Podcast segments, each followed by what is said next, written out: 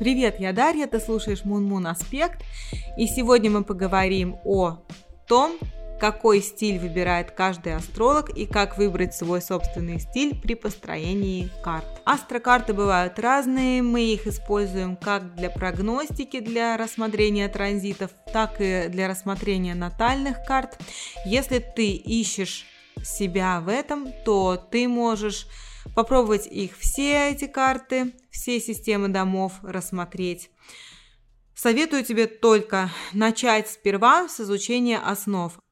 Как и в переводческой деятельности, мы должны понять, что означает планета, что означает знак зодиака и также дом. Планета означает объект или какое-то событие. Это наши таланты, это наши секреты. Планета отвечает, как правило, на вопрос «кто что?». Знак зодиака – это то, какие условия даны планете для существования. И потому знак зодиака отвечает на вопрос «каким образом?», «как?». А дом говорит о том, в какой области, где происходят данные события. Смотри, сейчас очень много книг, которые написаны глыбами в сфере астрологии, очень важными, крутыми чуваками. Большинство из них начало изучать астрологию в 90-х годах, и я напоминаю, что в 90-х годах все не так было круто с компьютерами, и потому многие расчеты наших астрочартов было просто-напросто очень тяжело сделать. Этим искусством могли владеть математики, программисты, люди, которые шарили в расчетах, в цифрах. Тогда же начали использоваться такие уже готовые листы для оформления, для расчетов астрологической карты, но, как правило, эти листы были доступны только для расчетов домов Плацидуса. Что же касается того, что у нас уже есть из инструментов, у нас есть софт, который есть на компы, есть софт, который можно скачать на телефон и там построить любую систему домов, любую карту, включая натальную, хорарную, синастрию и прочие другие варианты. В общем, мы берем из этого то, что удобно лично нам. Я знаю астрологов, которые также начинали в расчетах ручных, используя единственные доступные методы и способы расчета, и потому пользовались тем, что было под рукой, Плацидусом, Кохом. Но сейчас меняется время, разумеется, и многие астрологи, я замечаю, что они тоже пытаются искать себе более интересную сетку домов, которая бы могла бы рассказать им чуть больше. И некоторые очень крутые специалисты перешли, например, из Плацидуса в полнознаковую систему домов. С этого я и начну. Итак, как тебе известно, у нас есть 12 знаков зодиака. Знаки – это проекция космоса. Мы разделили космос на 12 частей, точнее, небо. Люди, которые 5000 лет назад жили, они видели над собой небо, они не знали, что это космос, но они разделили его на так называемые знаки зодиака, на 12 знаков зодиака, и они не знали того, но они это сделали в соответствии с нашей эклиптикой. Это обозначение рассмотрения Земли, движения Солнца на небосводе. То есть мы видим все со своей точки зрения, с нашего местоположения. Если мы рассмотрели вот так вот зодиаки, то дома, они связаны с движением Земли, как глобуса, который крутится. И в связи с тем, что Земля постоянно вертится, дома каждую минуту сдвигаются. Таким образом, мы получаем тот самый восходящий знак, асцендент. И, например, если у вас есть близнец, с которым вы рождены с разницей хотя бы в 5-10 минут, то ваши дома немножко сдвинутся, и, возможно, вы получите уже разные дома и асценденты. Асцендент – это же та точка восхождения над горизонтом при событии каком-то свершившемся, в том числе рождения человека. Дома также указывают на наше конкретное местоположение на Земле в момент рождения. И если ты, например, думаешь о том, как так происходит, что ты живешь в одном месте, рождаешься там, и потом берешь и переезжаешь, и большую часть времени уже живешь и физически существуешь в другом месте, в другом городе, в другой стране, например. Как тогда поступить, какой картой пользоваться? Той, которая по бирочке маме дана была, вот когда ты рождена была, или все-таки той карты, которая находится сейчас над тобой,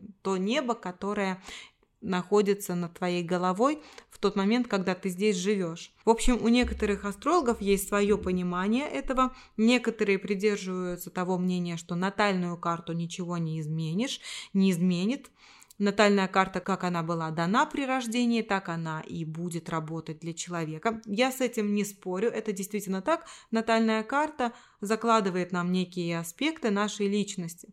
Но я считаю, что релокационная карта, если ты делаешь релокацию или ты высчитываешь при помощи релокационной карты свою нынешнюю точку положения, да, на свою нынешнюю карту, то это даст тебе чуть побольше, может быть, информации, то, как ты изменилась в течение жизни, то, как на тебя данная страна или данный город наложили какой-то отпечаток и как ты поменялась в связи с этим.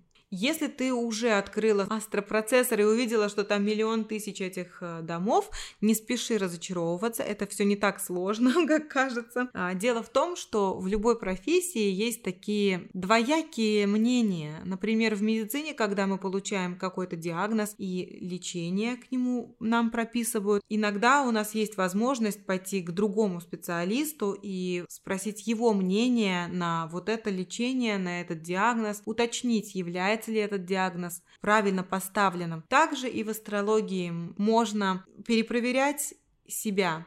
Но не забывай, когда ты идешь к астрологу за консультацией, и ты уже, да, ходила к какому-то астрологу, который пользовался одной сеткой домов, и это классно обыгралось, ты классно все поняла, то стоит и другому астрологу упомянуть, что тебе нравится данная сетка, ты в ней все понимаешь, шаришь, не надо ничего менять.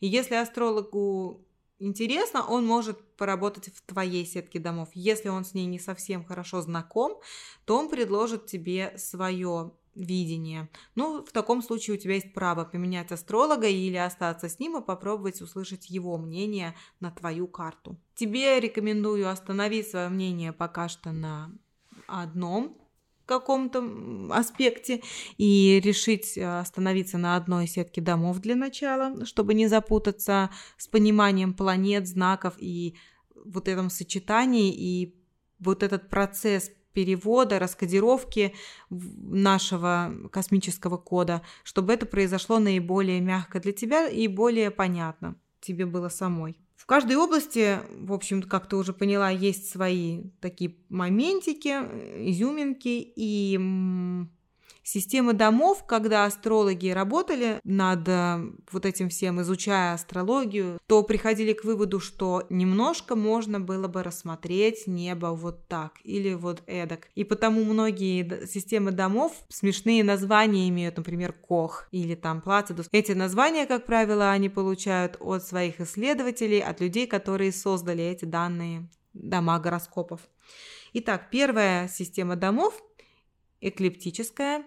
Как я уже сказала, у нас есть полнознаковая система домов, есть равнодомная. При этом плоскость эклиптики разделяется на секторы для отображения суточного вращения Земли.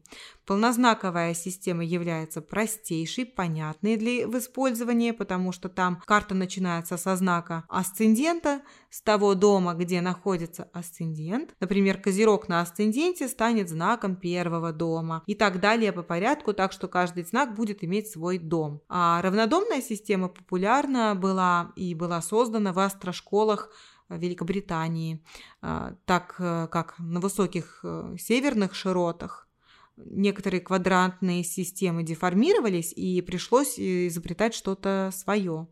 Вот. Другими словами, на севере нельзя просто просчитать дома, там, ты даже увидишь, если ты рождена была в Архангельске или в Мурманске, возможно, у тебя сетки домов немножко странно гармошкой так сжаты, в таком случае я тебе, правда, рекомендую воспользоваться полнознаковой системой, там у тебя сразу все будет как бы равномерным так выглядеть. Вот, и удобство данной карты заключается в простоте математических расчетов. К счастью, нам уже не нужно этого делать, все уже запрограммировано в астрософте. Единственный момент вот у обеих этих систем это то, что MC, точечка карьерного роста нашего социального статуса, и IC, та, которая является четвертым домом обычно, точечка нашего дома, нашего рода, нашей семьи, эти точечки могут немножко плавать, и таким образом ты, например, точку своей карьеры можешь увидеть в 9, в 10 или в 11 доме. Вот. Следом идет пространственная система домов, она делит математически космос, при этом происходит разделение кругов небесной сферы, проекция границ полученных секторов на эклиптику. Эта система для гиков, она для настоящих задротов. Ее сложно понять, это Компанус туда входит, Региомонтанус, Маринус. Ну вот, и еще я хотела добавить, что Региомонтанус используют в харарной астрологии и в астрологии задавания вопросов. Если ты задаешь вопрос, где я потеряла свои ключи, где мои ключи, то вот харарный ответ можно получить в системе домов Региомонтанус. Так, движемся дальше. Временные системы домов рассчитываются так, что куспиды домов делятся в соответствии со временем, которое занимает пройти от одной точки до другой. Представь, вот если ты наблюдаешь за вращением Земли, посмотрела в этот момент на часы и прочертила линию. И вот эта система называется, так сказать, пространственно-временная. Туда входит Плацидус. Плацидус изобрели в 17 веке, но в 90-х годах он стал суперпопулярным за счет того, что не было особенно компьютеров и не было возможности расчета такого. Нужно было все рассчитывать самостоятельно, и делали уже готовые расчеты для системы домов Плацидуса. Поэтому именно Плацидус стал таким очень популярным в то время, в 90-х годах. Туда же входит такая система домов, как Алькабицеус, это топонцентрическая система, и туда входит Кох. Кох, кстати, это немецкая фамилия, и некоторые англоязычные астрологи до сих пор не знают, как это, Коч или Кох, как произносится. Но, в общем, Кохом тоже пользуются многие популярные астрологи и настоящие исследователи в сфере астрологии, такие крутые чуваки, тоже используют Кох. То есть он тоже, система домов вполне рабочая. Куспиды домов Плацидуса, если ты хочешь знать, они рассчитываются, деля время, которое Солнце проходит за один квадрант, эклиптика делится таким образом. В общем, это мудрёная история, не будем тратить на это время. А вот Кох – это одна из последних систем, которую изобрели. Ее изобрели в 1960 году.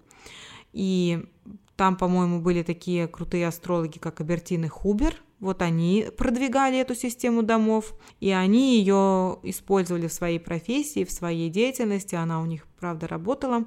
Она временная, рассчитывается, она деля небо между градусами асцендента и МСИ. Топоцентрическая система не очень популярна, но суперинтересна. Ее создатели решили математически вычислить точную картину положения человека на глобусе и разделить небесный экватор таким образом. Расчеты велись с учетом моментов времени, происходящего с людьми, а куспиды домов расставлялись в зависимости от определенных указаний на определенные ключевые события. К таким ключевым событиям можно отнести солярные арки, например. Эта система хороша в использовании на северных широтах, и ее использовали астрологи Англии. Многие астрологи считают систему это самой четкой для предсказательной астрологии. Система эта близка и выглядит как Плацидус по домам. Ну, в общем, такая история. Смотри, еще раз я подытожу, что не так все тяжело, как кажется, и даже если тебе кажется, что это все такой мудреный процесс, выбор астрологических домов, у каждого из нас есть свой стиль, и стиль работы, и стиль использования нашей профессиональной вот гарнитуры, профессионального софта. Таким образом, в астрологии это единственный момент, где можно себе реально свое что-то придумать, потому что планеты, смотри, планеты не меняются. Вот сейчас Луна в Весах в 18 градусах, да, соответственно, я хочу вести подкаст со своими коллегами, со своими партнерами, в третьем доме, потому что она стоит. Луна – это что? Это мое желание, да, как-то, вот у меня настроение, да, для чего-то. Настроение для чего? Для весовского взаимоотношения в сфере коммуникаций, третьего дома. То есть, как ни крути, Луна будет стоять в этих 18 градусах весов, и это никак не поменяется. А вот какой дом я вижу в этом, в каком доме она стоит, это уже чисто моя фишечка. И моя фишечка — полнознаковые дома, у кого-то другая. Еще не поменяется знак, не поменяется градус, в котором находится эта планета в этом знаке. Многие детали астрологической карты остаются неизменными. Так что это очень интересно. Потому многие люди склонны считать, что астрология — это все-таки язык или зашифрованный код.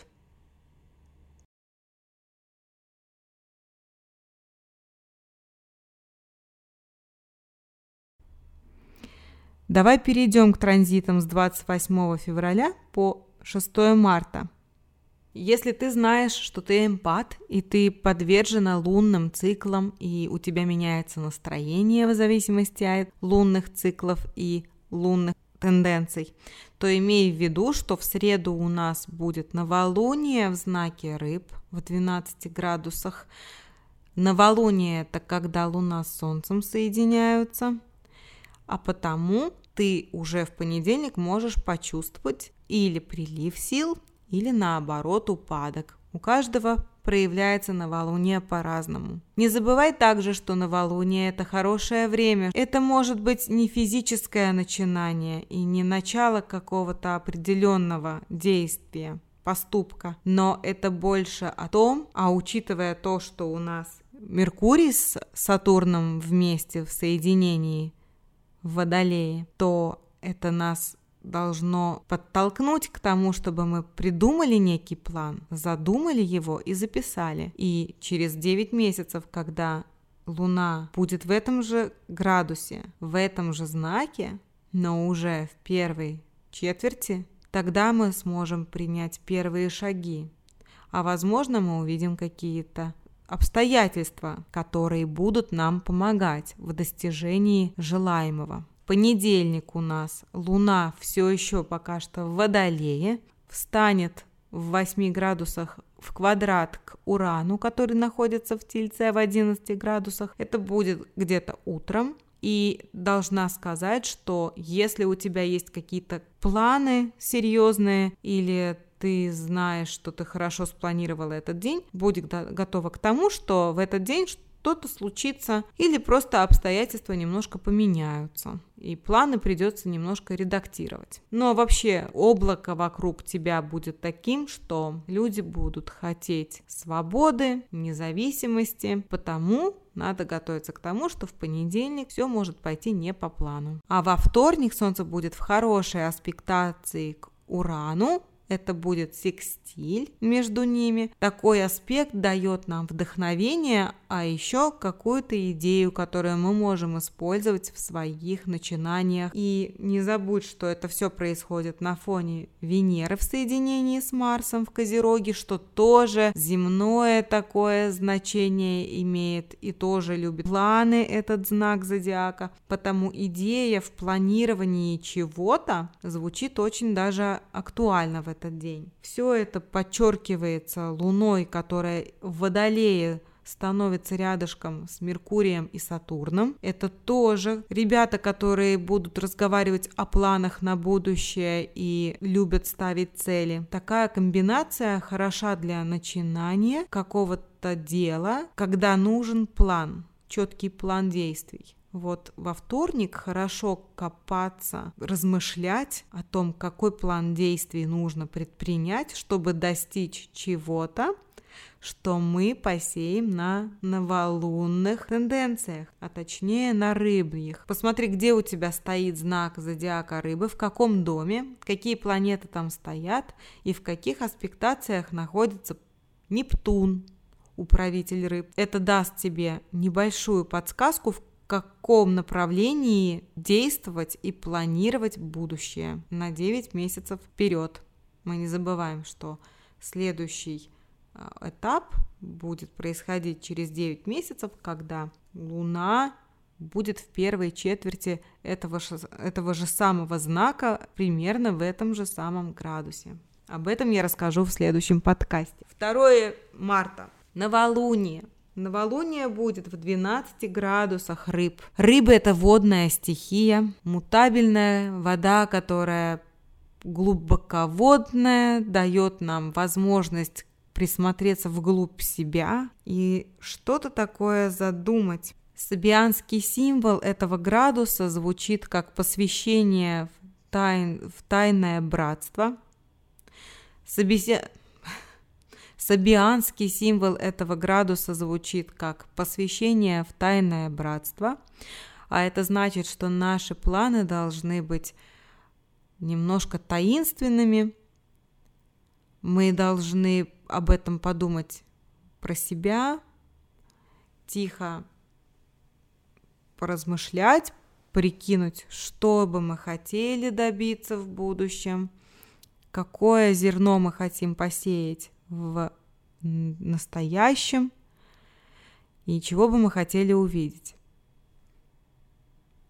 Это все также, все эти мысли даются нам легко, потому что рядом стоит Юпитер, планета, дающая добро, планета, которая не желает никому зла и которая любит расширение границ, горизонтов. Эта планета любит давать человеку идеи, оптимизм и веру в будущее. Потому советую тебе в среду хорошенько в глубине себя сонастроиться с хорошими вибрациями и придумать себе какую-то хорошую цель.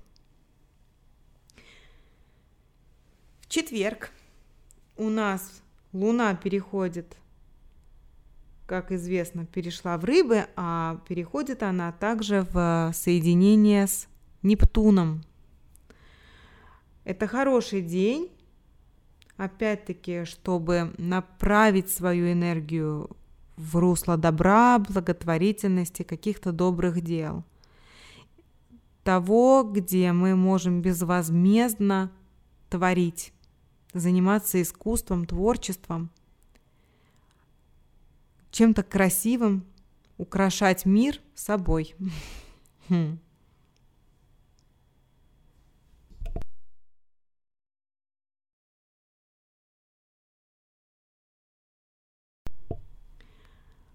Но обращаю твое внимание, что Нептун – планета, расширяющая наше сознание, и она иногда мутит наши мысли. А потому то, что ты слышишь, то, что ты видишь, нужно фильтровать, как и воду, как и знак, которым управляет Нептун. Нужно фильтровать информацию. Не забывай, что все, что говорится, пишется или записывается на видео, это все стоит перепроверять. Особенно если эта информация полна негативного подтекста и контекста. В пятницу надень красное платье. Луна переходит в Овна, Венера все еще в соединении с Марсом, так что можно пользоваться этой энергией, заряжаться ею, заниматься спортом, заняться чем-то активным и провести время с пользой. В субботу деятельная Луна в Овне будет делать секстиль, позитивный, хороший, вдохновляющий аспект к Сатурну и Меркурию. направь свою энергию в конструктивное русло. В воскресенье 6 марта Луна переходит в земной, стабильный Телец. Вот время пришло понаслаждаться комфортом бытовым. Луна станет в квадрат к Марсу, и, возможно, нам будет уже лень подниматься с дивана. Марс перейдет с утра уже в Водолея, следом за ним перейдет Венера в Водолея. И это хороший день для уходовых процедур. Подбодри себя, сконцентрируйся на приятном. Подумай о том, как можно улучшить свой быт. Ну вот, мой прогноз на сегодня готов. Лови хорошие аспекты за хвост. Мы с тобой услышимся на следующей неделе. Пиши мне, если хочешь узнать побольше про свою карту. moonmoonaspect@gmail.com. Меня зовут Дарья, и я прощаюсь с тобой до следующей недели. Пока!